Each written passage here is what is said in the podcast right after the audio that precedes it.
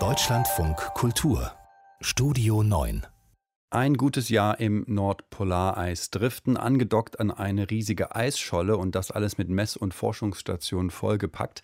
Das ist jetzt ganz knapp zusammengefasst die Expedition des Forschungsschiffes Polarstern mit hunderten Wissenschaftlerinnen und Wissenschaftlern an Bord. Das Ziel einmal das Eis vom Frieren bis zum Schmelzen aus nächster Nähe beobachten und so mehr über die Umwelt und über das Klima rund um den Nordpol lernen. Das ist jetzt alles ein gutes halbes Jahr her, seitdem das Schiff wieder hier ist. Und heute haben einige Mitglieder des Forschungsteams erste Ergebnisse vorgestellt. Dabei war auch die Meereisphysikerin Stefanie Arndt vom Bremerhavener Alfred Wegener Institut. Sie war insgesamt fünf Monate mit an Bord. Schönen guten Abend. Guten Abend. Frau Arndt, wie geht es dem Nordpolareis? Gar nicht so gut leider. Wir wussten ja schon vor der Expedition, dass die Meereisausdehnung immer weiter abnimmt. Ähm, das sehen wir aus Satellitenbeobachtungen, aber durch die Expedition jetzt wurde uns einmal mehr auch vor, ähm, vor Augen geführt, was das auch für die kleinen Prozesse im Klimasystem bedeutet, also für die Wechselwirkung zwischen Atmosphäre und dem ähm, arktischen Ozean. Und dass auch da, ja, wir wirklich an dem Punkt angekommen sind, wo wir wirklich was tun müssen und wo wir nicht mehr die Augen verschließen können. Zeigen das die Daten oder konnte man das richtig sehen?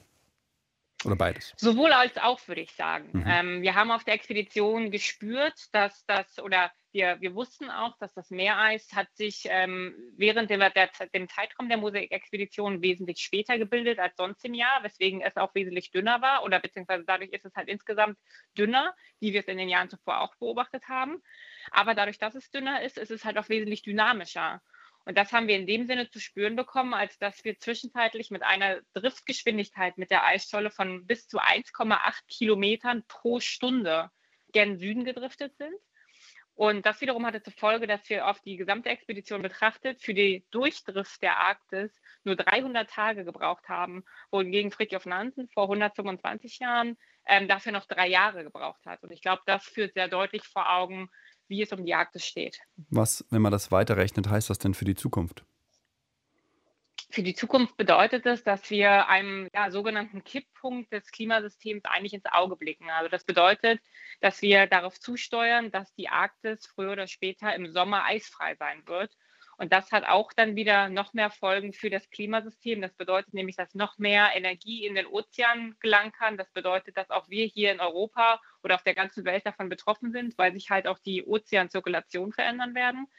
Ähm, und das hat natürlich auch lokal ganz große Bedeutungen für das Ökosystem. Es gibt keinen Boden mehr sozusagen, keinen, keinen Jagdgrund mehr für die Eisbären als Beispiel. Das heißt, wenn Bundesforschungsministerin Anja Karliczek sagt, die war ja heute auch mit Ihnen bei der Präsentation der ersten Ergebnisse dabei, die Arktis ist das Epizentrum des Klimawandels, da kann man sich das wirklich so vorstellen? Das kann man sich genau so vorstellen. Es ist wirklich so, dass die Arktis ist mehr oder weniger unsere Wetterküche hier für Deutschland. Das heißt, diese Veränderungen, die wir in der Arktis beobachten, wie gesagt, das Meereis zieht sich zurück. Wir haben mehr freie Ozeanfläche. Dementsprechend wechselwirkt der Ozean ganz anders mit Atmosphäre. Und wir kriegen das hier in Deutschland zu spüren. Denken wir nur zurück an den letzten Sommer, der von extremer Trockenheit geprägt war.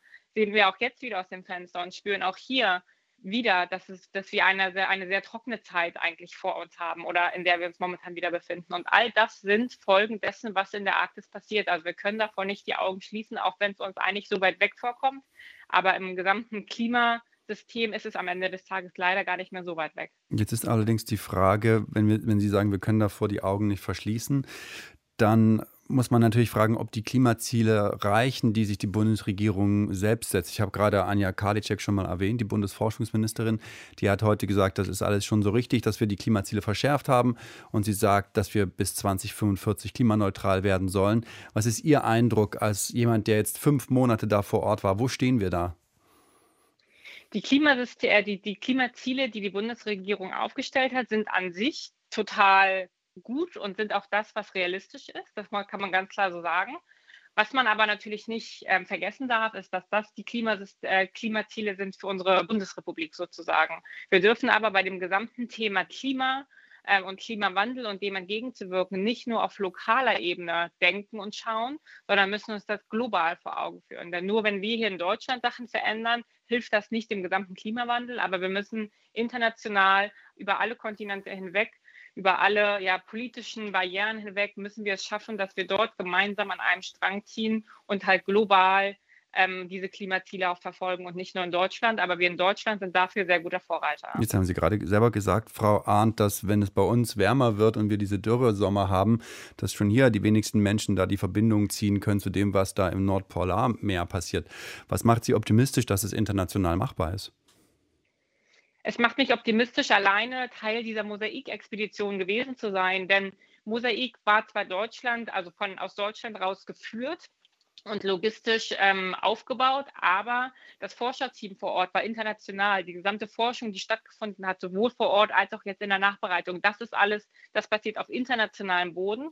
Und damit habe ich oder bin ich sehr optimistisch, dass wir schaffen, ähm, dass wir dort auch international was dann diese Klimaziele angeht, stärker an einem Strang ziehen können. Und auch, so traurig es ist, auch die Pandemie hat eigentlich am Ende des Tages gezeigt, dass wir das international können und dass wir auch in der Lage sind, dass die Politik und die Gesellschaft auf die Ergebnisse aus der Forschung baut ähm, und dass wir dort also eine gewisse Vertrauensbasis sozusagen haben. Und das stimmt mich schon positiv, dass wir es auf lange Sicht auch in Bezug auf die Klimapolitik schaffen. Wenn Sie die Mission so optimistisch macht, wann sind Sie denn dann wieder auf der Reise? Es gibt ja schon eine Folgemission.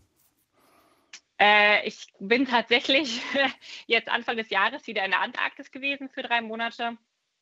Ähm, und wann es dann für jetzt für mich das nächste Mal wieder losgeht, das weiß ich gerade noch nicht. Okay. Aber ähm, ich bin guter Dinge, dass es weitergeht. Wie ist es denn in der Antarktis, wenn wir schon einmal ganz kurz da sind, wenn Sie sozusagen quasi gerade jetzt von da zurückgekommen sind? Kurzer Exkurs. Genau, in der, Ant genau, in der Antarktis sieht es ein bisschen anders aus. In der Antarktis ist das Meereis weniger bedroht vom Klimawandel, aber hier haben wir natürlich die großen Veränderungen in den Landeismassen und die tragen ja vor allem maßgeblich dann auch zum Meeresspiegelanstieg bei. Ähm, und das ist das, wo wir hier die großen Veränderungen sehen und wo wir auch hier auf diese Kipppunkte am Ende des Tages wieder zusteuern. Denn wir haben es ja beobachtet, gerade als wir vor Ort waren, ist ein sehr großer Eisberg abgebrochen. Ähm, das sind alles Sachen, die passieren immer wieder.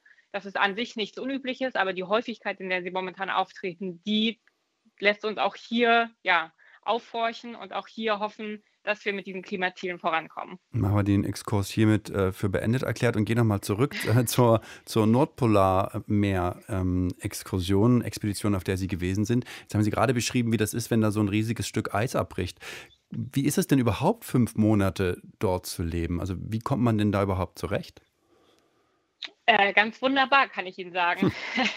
also es ist natürlich eine eigentlich sehr unwirtliche Umgebung, das ist gar keine Frage.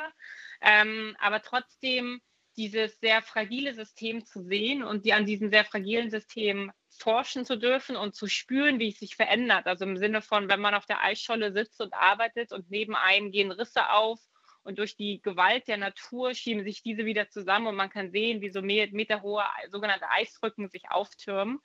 Das zeigt einfach auch diese Zerbrechlichkeit der Arktis, was mich halt einerseits ja quasi erstarren lässt, weil es einfach die wirklich die, die Wunderschönheit der, der arktischen Natur ähm, mir ganz, ganz nahe bringt. Aber es lässt mich halt auch wirklich aufhorchen, weil es ist einfach das, ja, ein sicheres Zeichen halt für diese Veränderung in der Arktis.